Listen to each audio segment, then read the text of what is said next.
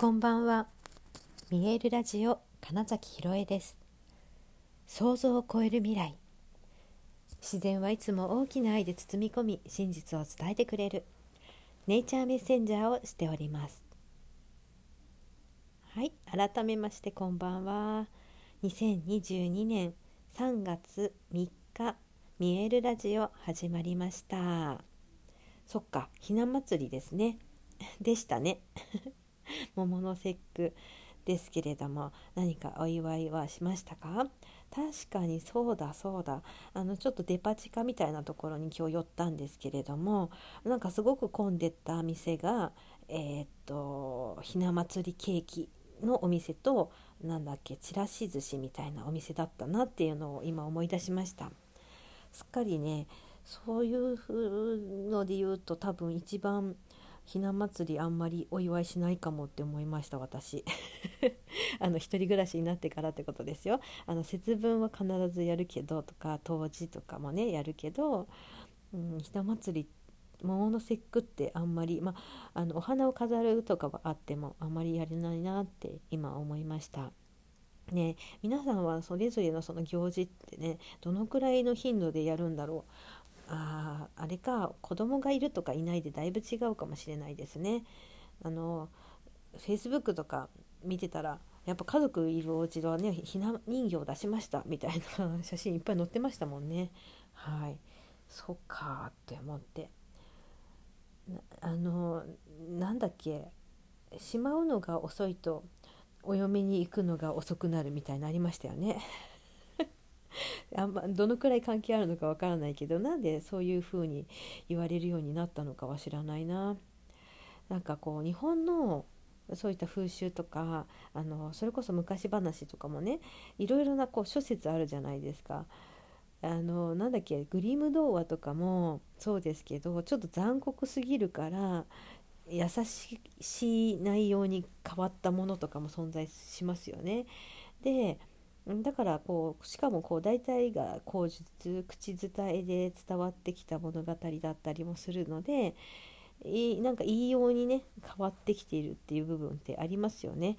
あの漫画とかでもねあの作家さんが書き直したりもしてますもんねそういえばあの時代が変わったからって言って例えばこう今で言う何でしょうそのパワハラとかセクハラにあたるような表現かなみたいなことが例えば昭和だったら何ともなかったけど今の時代はちょっとそぐわないなって思ったらちょっとねそう作家さんが生きていると書き直しをしていたりっていうことが起こったりもねしてますから確かにいろいろとそういったね物語とかって時代に合わせて変化するもんなんだなって思思ったりしてでその反面、あの戯曲私ね演劇で言うといわゆる戯曲ですよね。そのシェイクスピアとかチエフォフとか。まあ日本で言うといろいろありますけれども、まあ、その何て言うんですか？あそうか古典と言われているものたち。で、まあ、だから例えば歌舞伎の世界もそうですけど狂言とかね、えーとそういったものはもう今時代に合わないよとかないない言われないですよねそういえば そのなんだろうそこの境目何ですか？線引きってどこで生まれてんだろうって今ちょっと思いましたね。ねだって岸田邦夫も別に古いとかって言われ方はあんまされないですよね。うん、あれこういうのってどこからどうなんだろう だって今ね例えばその令和で生まれた子供がもう今3歳とか4歳になりますよね。ねその子たちにしたらうんなんだあのスマホがない世界はないわけですよね。ありえないわけですよね。どうやってじゃあ電話してたのみたいな。その時代は何をどうやってもう何なんだろう何か調べてたのみたいな話になってくるしななんだっけ？あこの前ちょっと忘れちゃった。こんなことがあったの知ってますか？みたいなのがなんかねそうそう書いてた時にそうか。それを知らない子どもたちというか世代がもういるのかみたいな。あとねそうニュアンスで言うと電話ボックスみたいな。そのくらい結構私に私の世代にしたらあの当然あったよねっていう ものに関してこういうのがあった時代があったんですよみたいな書かれ方をされていた時の結構衝撃 は大きかったな。うん、でもそうやってねやっぱ変わっていくわけだし、えー、それこそこのね戦後と言われているこの780年の話そう戦時中から戦後にのこのね、100年も経ってないこの時代のね変化っていや本当にすごいですよね。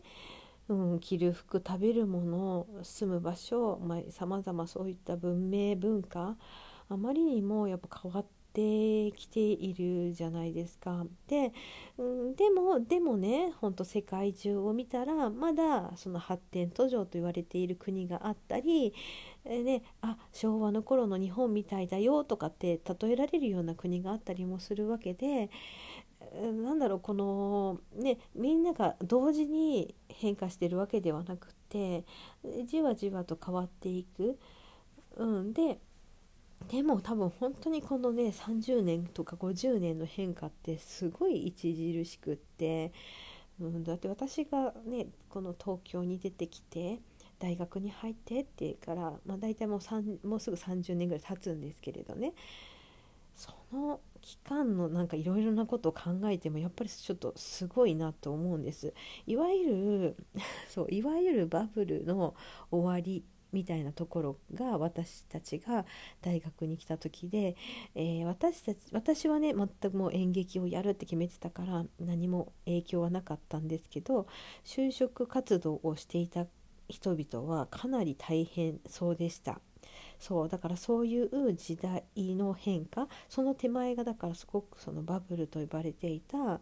とても経済的にねこう盛り上がってた時代っていうのがあってでそこから急にあれおかしいなあれちょっと待ってよって、まあ、みんなが気づいて落ち着いて、まあ、その分だから急にうんと苦しいく見える時代。でもそれがそっちの方が正しいなんだろうなあり方だったみたいな感じで、えーと、落ち着いてバブルの崩壊と言われてますけれども、うん、そういう時代がありでその頃にだから流行ってたものとか、まあ、それこそバブルの時とかってねあのなんか服装とかも結構派手だったりボディーラインを強調してたりとかあの車お飲みがね結構まだステータスだったりとかしてましたからね。一応そんなのをなんとなく知っている世代なんですよね私たちってね。だからなんかそれに比べたらこの今あもう全然違う。自分がだから大学生だった時と、うん、今例えば受験をしている子たち高校生のうん、差はすごいなって思ってそうそうあの3月1日が、えーと、高校の卒業式だったんですよね。で、まあ、私のいた札幌南高校っていうのがちょっと面白い学校で卒業式がもうみんな仮装大会なんですよ。もともとが私服の学校で、えーとそのまあ、学祭とかも派手にやるし、えーとそのね、卒業式はもうとにかく今年も殺難はすごいことになってます。必ずまニュースの取材が入るような学校だったんですね。でたまたま、えーと、ツイッターですごいこういわゆるバズりをしていた。あのなんか記事が上がってきたらあの私のねだから高校の後輩の子がコスプレで卒業しましたみたいな。雪の中めっちゃ寒そうな格好のね。写真だったんですけど。であそれを見てあそっかそっか卒業式かって思ったしなんか懐かしいなって思ったしあ変わらずこんな感じなんだっていうのはちょっとなんだろう嬉しいというかあそこは変わらないんだと思ったんですよ。もちろんそのコスプレの何ていうかコスプレとかそのね仮装する内容は変わってるかもしれないけどなんかその興奮みたいなのは変わらずあ引き継がれてるんだなっていうのを見れたしうんまあ彼女たち彼らがこれからまた新しいね、うん、時代を作っていく若者たちが、まあ、どんなことを、うん、どんな世界を見ているかっていうのは、まあ、すごく興味深いなと思ったんですよ。ね、だって全然本当に土壌が違うわけですから、うん、同じ学校に行ってその校風みたいなのを引き継がれてたとしても全然その見えてる視点世界って違うだろうなっていうのをすごく感じて。うん、時代の変化って面白いなみたいなことをねそうなんかこのこのね3日間ぐらいはね なんかすごくね感じることが目の前に現れていてでかつその私が昨日話したけれども自分のところにそのゴングがやってきたりしてっていう変化が実際に起こってもいるし、まあ、それこそねまさか自分が大学入る時に、うん、こんなゴングを 家に置こうなんて思ってもいなかったですからね。うんなんかそう思うとやっぱり面白いなって思いますよね。その人生って面白いなって。何が起こるか分かんないぞっていう意味でね。はい。まあそんなことを思う、えー、桃の節句の一日でした。はい。ということで。あそうそう。今日ね新月だからほらお願い事するといいですよ。はいということで本日もご視聴くださりありがとうございました。2022年3月3日見えるラジオ金崎ひろえでしたおやすみなさい